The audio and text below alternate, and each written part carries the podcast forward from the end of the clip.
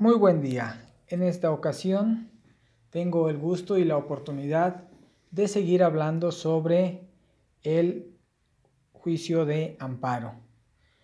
En esta ocasión, de manera eh, específica, voy a tratar de abordar lo referente al incidente de suspensión, pero para ello pues tengo que hacer una pequeña regresión a lo que le antecede. En términos generales, pues como decía, voy a hablar del incidente de suspensión. Voy a tratar de precisamente lo que es la suspensión del acto reclamado, en donde se abordará el incidente de suspensión, se definirá dicho incidente. Eh, vamos a ver también de qué modo la ley de amparo pues respalda y sustenta este proceso. Asimismo, se hará referencia a diversos escritos que tienen presencia en este proceso. Eh, voy a hablar de manera general también de lo que fundamenta al juicio de amparo.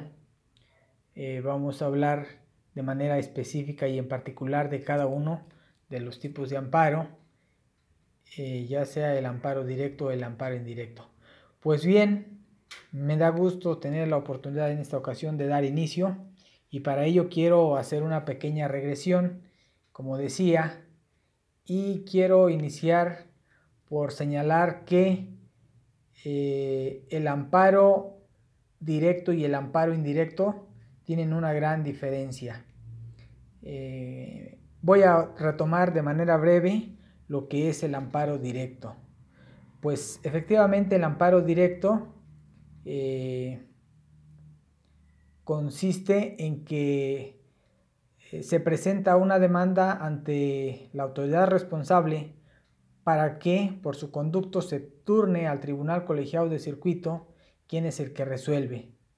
El amparo indirecto procede contra sentencias definitivas o laudos y resoluciones que pongan fin al juicio. Además, el amparo indirecto, perdón, el amparo directo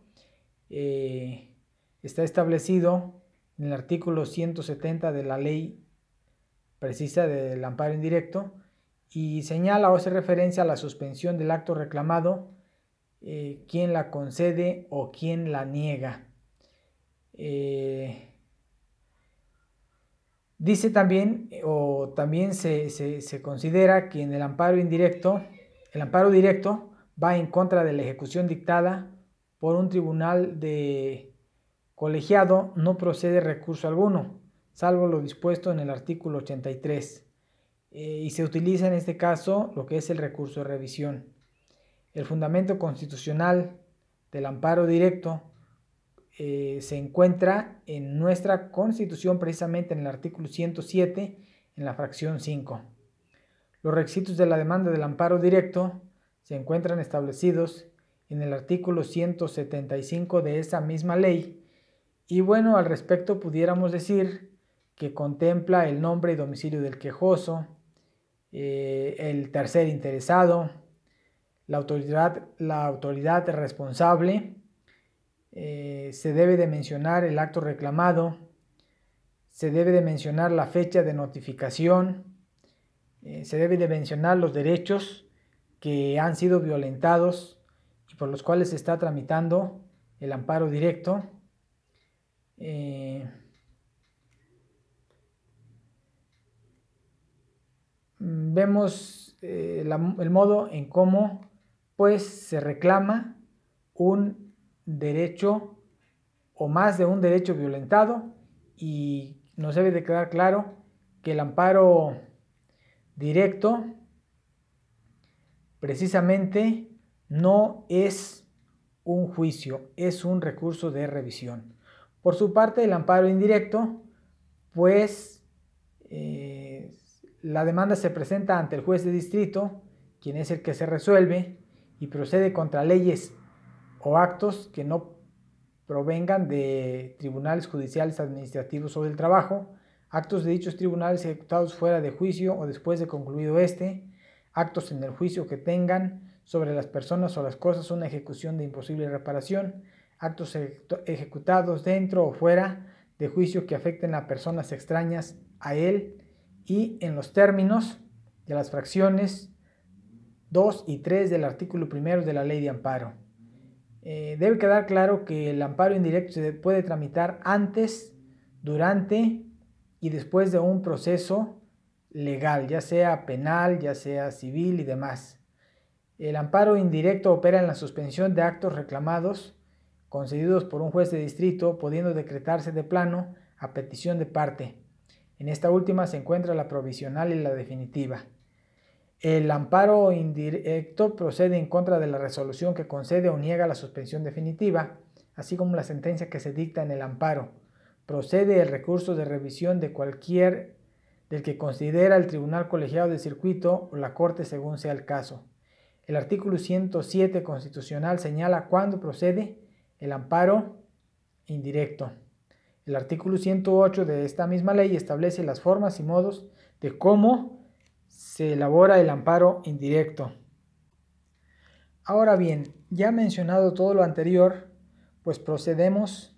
con lo que es la figura de la suspensión en el juicio de amparo y lo encontramos establecido en la ley de amparo en los artículos que van del 125 al 140 al 145. Entre esos artículos podemos ver eh, dicha situación.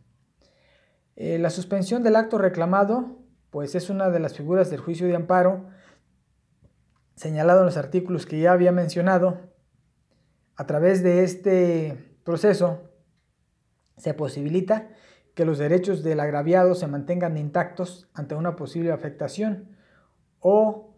eh, se busca pare o se detenga la violación al derecho que ya dio inicio.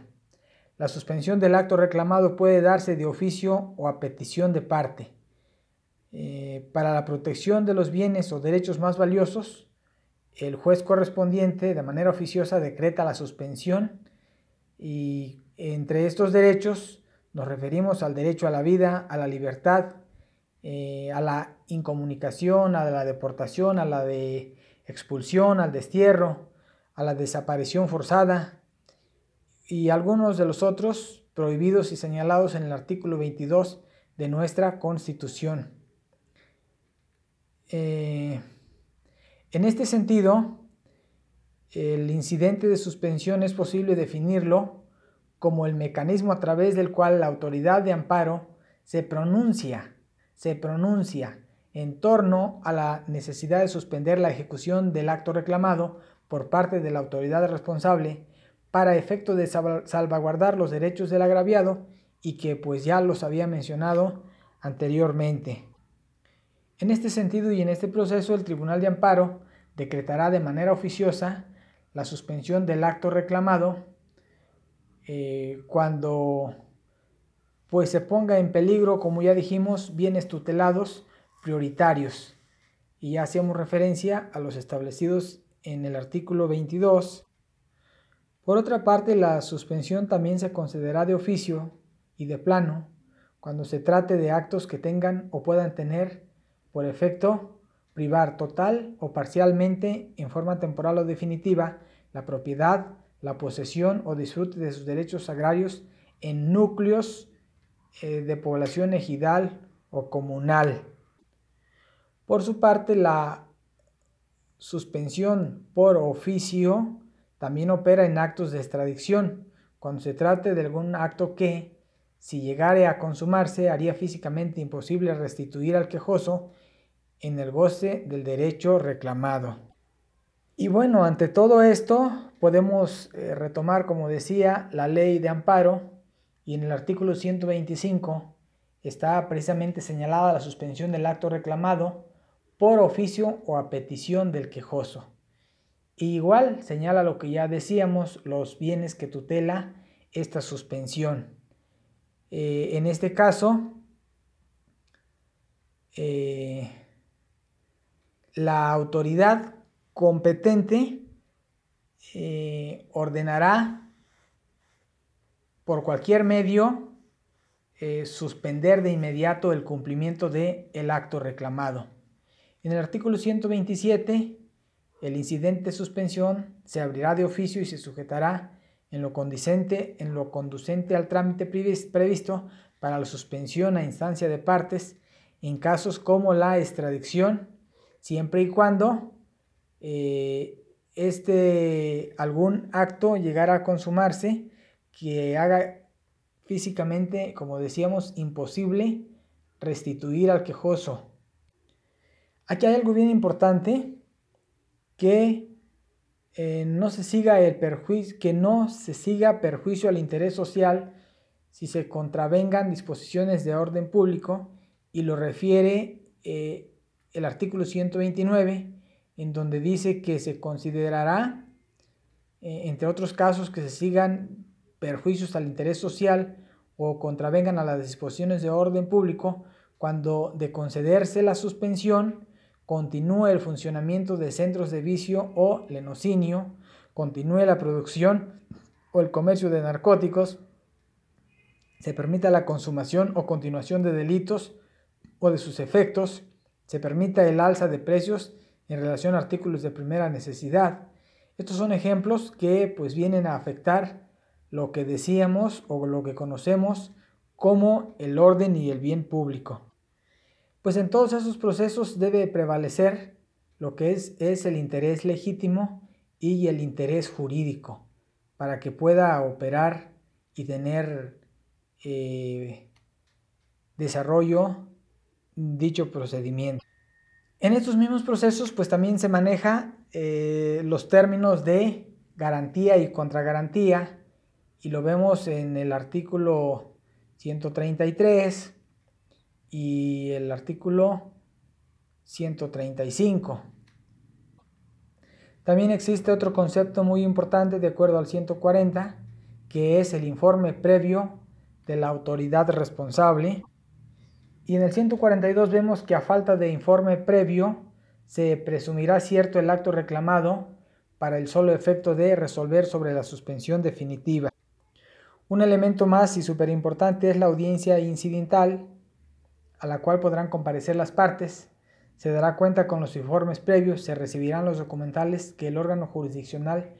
eh, hubiera allegado y los resultados de las diligencias que hubiera ordenado, así como las pruebas ofrecidas por las partes. Mencionábamos que para esto se requieren diversos escritos y entre ellos está el escrito de solicitud de suspensión, el cual entre otras cosas pues debe contener los datos generales de la causa al inicio del escrito, es decir, el quejoso, el número de amparo, el juez de la causa, los datos generales del quejoso, los datos generales de la autoridad responsable, la solicitud de apertura por duplicado del cuaderno incidental en el que se conceda la suspensión provisional y en su caso la definitiva del acto reclamado, dejando claro en qué consiste el mismo y señalando que no se afecta el interés social ni contravienen disposiciones de orden público, pero en caso contrario afectará sus derechos. El sustento normativo, especificar que se acompaña copia de escritos de la demanda y de dicha promoción para que se forme cuaderno incidental por duplicado, puntos petitorios en los que se solicita al juzgador tenerse por presentado, solicitando la suspensión del acto reclamado y que se forme cuaderno incidental por duplicado, lugar y fecha y fin. Además se debe presentar el escrito de ofrecimiento de pruebas y debe contener datos generales del juicio de amparo en cuestión, número del cuaderno incidental, el quejoso, órgano jurisdiccional al que se dirige, nombre de representante aludiendo la personalidad que tiene reconocida, el fundamento legal en el que se apoya para realizar el ofrecimiento, la enumeración precisa y clara de cada una de las pruebas que se ofrece, peritorios, lugar y fecha y firma del oferente. También se debe redactar el auto de interlocutoria de suspensión definitiva y debe contener lugar y fecha, datos de identificación del juicio de amparo indirecto, datos de incidente en cuestión, nombre del quejoso o quien promueve en su nombre acto reclamado y autoridad responsable, domicilio señalado, particular o procesal, los resultados, la descripción, si el acto que se reclama existe o no, análisis de la procedencia o no de la suspensión definitiva, considerandos, la relación sucinta de los fundamentos y motivos que lo sustenten, la valoración de las pruebas, fijación de los hechos y razonamientos jurídicos, puntos resolutivos, expresión concreta del sentido de la decisión y la firma. Hablábamos de garantías y también se debe redactar el escrito respectivo para exhibir dicha garantía, la cual permita seguir surtiendo efectos a la suspensión. Esta debe contener datos generales de la causa al inicio del escrito, quejoso, número de amparo, juez de la causa, los datos generales del quejoso, los datos generales de la autoridad responsables, la solicitud al honorable juzgado, se tenga por presentada, exhibiendo garantía que permita seguir surtiendo efectos a la suspensión provisional, el sustento normativo, el lugar y fecha, así como la firma. En conclusión, quiero señalar que el incidente de suspensión lo podemos comprender como un mecanismo a través del cual la autoridad de amparo se pronuncia en torno a la necesidad de suspender, de suspender la ejecución del acto reclamado por parte de la autoridad responsable para efecto de salvaguardar los derechos del agraviado y que ya fueron mencionados y descritos en este proceso, todo fundamentado en nuestra Constitución Política de los Estados Unidos Mexicanos, en artículos como el 16, el 14, el 18 y el 22, además de que pudimos mencionar los diversos procesos que se encuentran establecidos en la ley de amparo en los artículos que van del 125 al 100 50 más o menos. Es cuanto, muchas gracias. Muy buen día. En esta ocasión tengo el gusto y la oportunidad de seguir hablando sobre el juicio de amparo. En esta ocasión, de manera eh, específica, voy a tratar de abordar lo referente al incidente de suspensión, pero para ello pues tengo que hacer una pequeña regresión a lo que le antecede. En términos generales, pues como decía, voy a hablar del incidente de suspensión, voy a tratar de precisamente lo que es la suspensión del acto reclamado, en donde se abordará el incidente de suspensión, se definirá dicho incidente. Eh, vamos a ver también de qué modo la ley de amparo pues respalda y sustenta este proceso. Asimismo, se hará referencia a diversos escritos que tienen presencia en este proceso. Eh, voy a hablar de manera general también de lo que fundamenta al juicio de amparo, eh, vamos a hablar de manera específica y en particular de cada uno de los tipos de amparo, eh, ya sea el amparo directo o el amparo indirecto. Pues bien, me da gusto tener la oportunidad en esta ocasión de dar inicio y para ello quiero hacer una pequeña regresión, como decía, y quiero iniciar por señalar que eh, el amparo directo y el amparo indirecto tienen una gran diferencia. Eh, voy a retomar de manera breve lo que es el amparo directo. Pues efectivamente el amparo directo eh, consiste en que se presenta una demanda ante la autoridad responsable para que por su conducto se turne al tribunal colegiado de circuito quien es el que resuelve. El amparo indirecto procede contra sentencias definitivas o laudos y resoluciones que pongan fin al juicio. Además, el amparo indirecto, perdón, el amparo directo eh, está establecido en el artículo 170 de la ley precisa del amparo indirecto y señala o hace referencia a la suspensión del acto reclamado, eh, quien la concede o quien la niega. Eh, dice también, eh, o también se, se, considera que en el amparo indirecto, el amparo directo va en contra de la ejecución dictada por un tribunal de colegiado, no procede recurso alguno, salvo lo dispuesto en el artículo 83. Eh, y se utiliza en este caso lo que es el recurso de revisión. El fundamento constitucional del amparo directo eh, se encuentra en nuestra Constitución, precisamente en el artículo 107, en la fracción 5. Los requisitos de la demanda del amparo directo se encuentran establecidos en el artículo 175 de esa misma ley. Y bueno, al respecto pudiéramos decir que contempla el nombre y domicilio del quejoso, eh, el tercer interesado, la autoridad, la autoridad responsable, eh, se debe de mencionar el acto reclamado, se debe de mencionar la fecha de notificación, eh, se debe de mencionar los derechos que han sido violentados y por los cuales se está tramitando el amparo directo. Eh, vemos el modo en cómo pues se reclama un derecho o más de un derecho violentado y nos debe de quedar claro que el amparo directo precisamente no es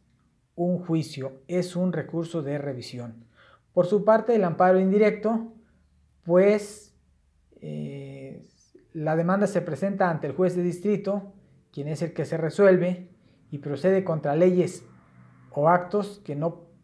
provengan de tribunales judiciales, administrativos o del trabajo, actos de dichos tribunales ejecutados fuera de juicio o después de concluido este, actos en el juicio que tengan sobre las personas o las cosas una ejecución de imposible reparación, actos ejecutados dentro o fuera de juicio que afecten a personas extrañas a él y en los términos de las fracciones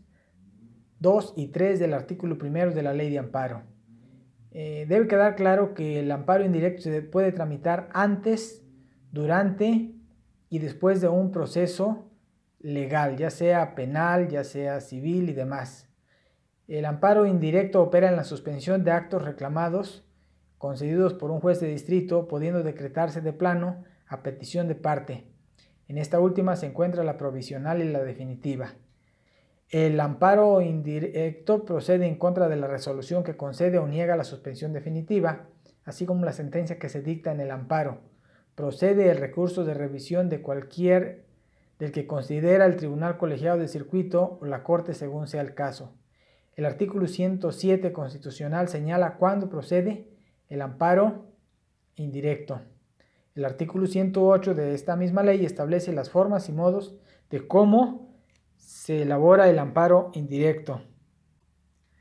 Ahora bien, ya mencionado todo lo anterior, pues procedemos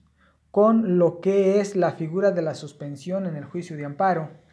y lo encontramos establecido en la ley de amparo en los artículos que van del 125 al 140 al 145. Entre esos artículos podemos ver eh, dicha situación. Eh, la suspensión del acto reclamado pues es una de las figuras del juicio de amparo señalado en los artículos que ya había mencionado.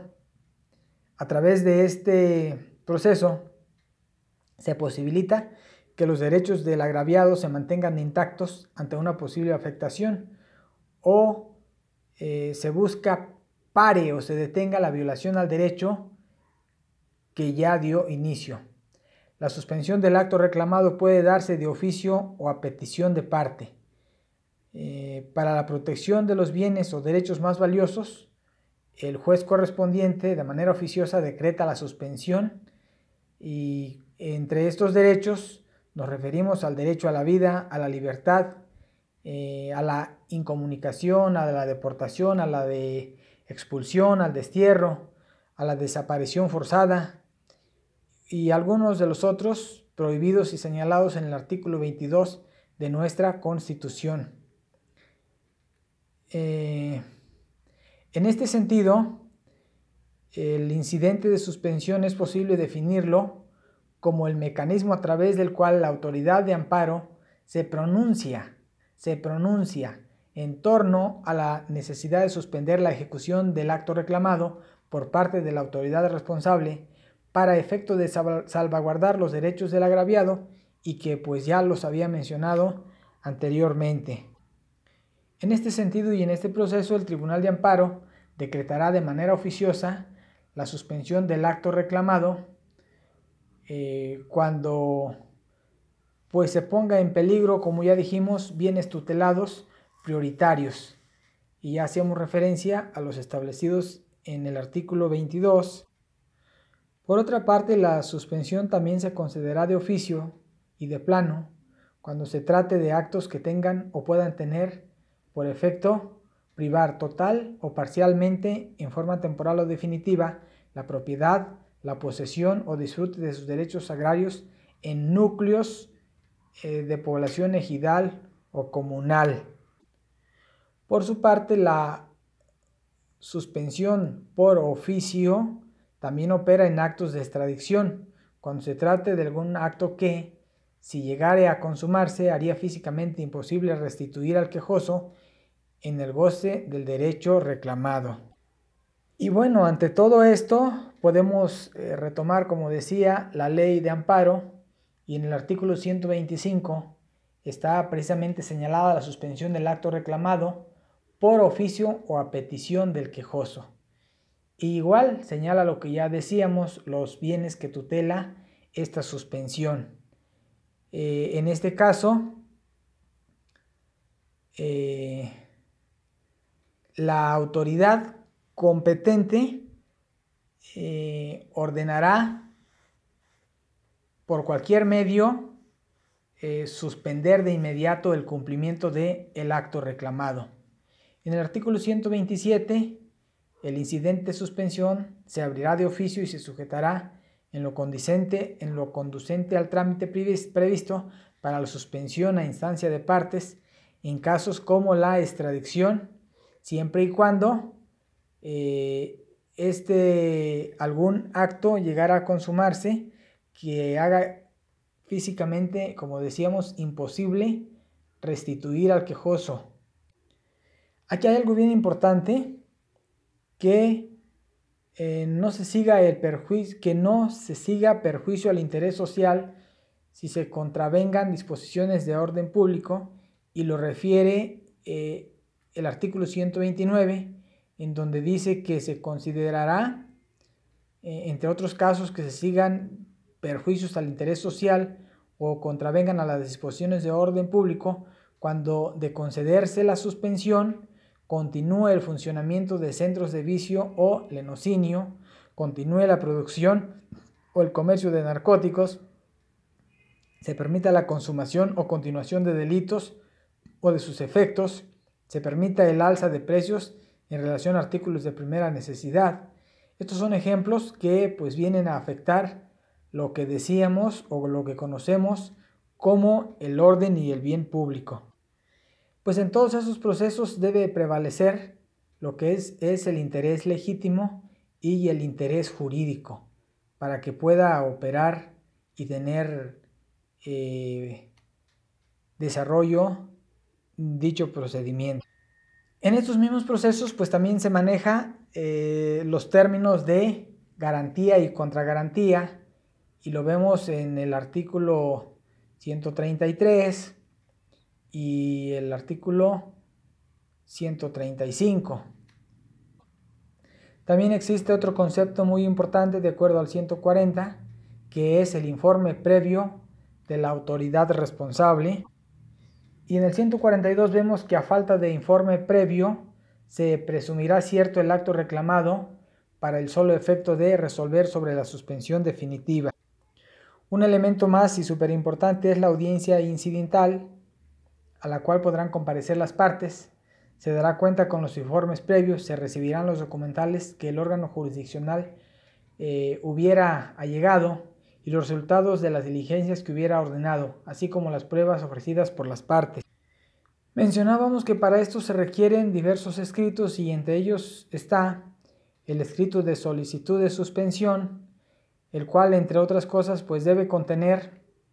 los datos generales de la causa, al inicio del escrito, es decir, el quejoso, el número de amparo, el juez de la causa, los datos generales del quejoso, los datos generales de la autoridad responsable, la solicitud de apertura por duplicado del cuaderno incidental en el que se conceda la suspensión provisional y en su caso la definitiva del acto reclamado, dejando claro en qué consiste el mismo y señalando que no se afecta el interés social ni contravienen disposiciones de orden público, pero en caso contrario afectará sus derechos. El sustento normativo, especificar que se acompaña copia de escritos de la demanda y de dicha promoción para que se forme cuaderno incidental por duplicado, puntos petitorios en los que se solicita al juzgador tenerse por presentado, solicitando la suspensión del acto reclamado y que se forme cuaderno incidental por duplicado, lugar y fecha y fin. Además se debe presentar el escrito de ofrecimiento de pruebas y debe contener datos generales del juicio de amparo en cuestión, número del cuaderno incidental, el quejoso, órgano jurisdiccional al que se dirige, nombre de representante aludiendo la personalidad que tiene reconocida, el fundamento legal en el que se apoya para realizar el ofrecimiento, la enumeración precisa y clara de cada una de las pruebas que se ofrece, peritorios, lugar y fecha y firma del oferente. También se debe redactar el auto de interlocutoria de suspensión definitiva y debe contener lugar y fecha, datos de identificación del juicio de amparo indirecto, datos de incidente en cuestión, nombre del quejoso o quien promueve en su nombre acto reclamado y autoridad responsable, domicilio señalado, particular o procesal, los resultados, la descripción, si el acto que se reclama existe o no, análisis de la procedencia o no de la suspensión definitiva, considerandos, la relación sucinta de los fundamentos y motivos que lo sustenten, la valoración de las pruebas, fijación de los hechos y razonamientos jurídicos, puntos resolutivos, expresión concreta del sentido de la decisión y la firma. Hablábamos de garantías y también se debe redactar el escrito respectivo para exhibir dicha garantía, la cual permita seguir surtiendo efectos a la suspensión. Esta debe contener datos generales de la causa al inicio del escrito, quejoso, número de amparo, juez de la causa, los datos generales del quejoso, los datos generales de la autoridad responsables, la solicitud al honorable juzgado se tenga por presentada, exhibiendo garantía que permita seguir surtiendo efectos a la suspensión provisional, el sustento normativo, el lugar y fecha, así como la firma. En conclusión, quiero señalar que el incidente de suspensión lo podemos comprender como un mecanismo a través del cual la autoridad de amparo se pronuncia en torno a la necesidad de suspender de suspender la ejecución del acto reclamado por parte de la autoridad responsable para efecto de salvaguardar los derechos del agraviado y que ya fueron mencionados y descritos en este proceso, todo fundamentado en nuestra Constitución Política de los Estados Unidos Mexicanos, en artículos como el 16, el 14, el 18 y el 22, además de que pudimos mencionar los diversos procesos que se encuentran establecidos en la ley de amparo en los artículos que van del 125 al 150 más o menos. Es cuanto, muchas gracias.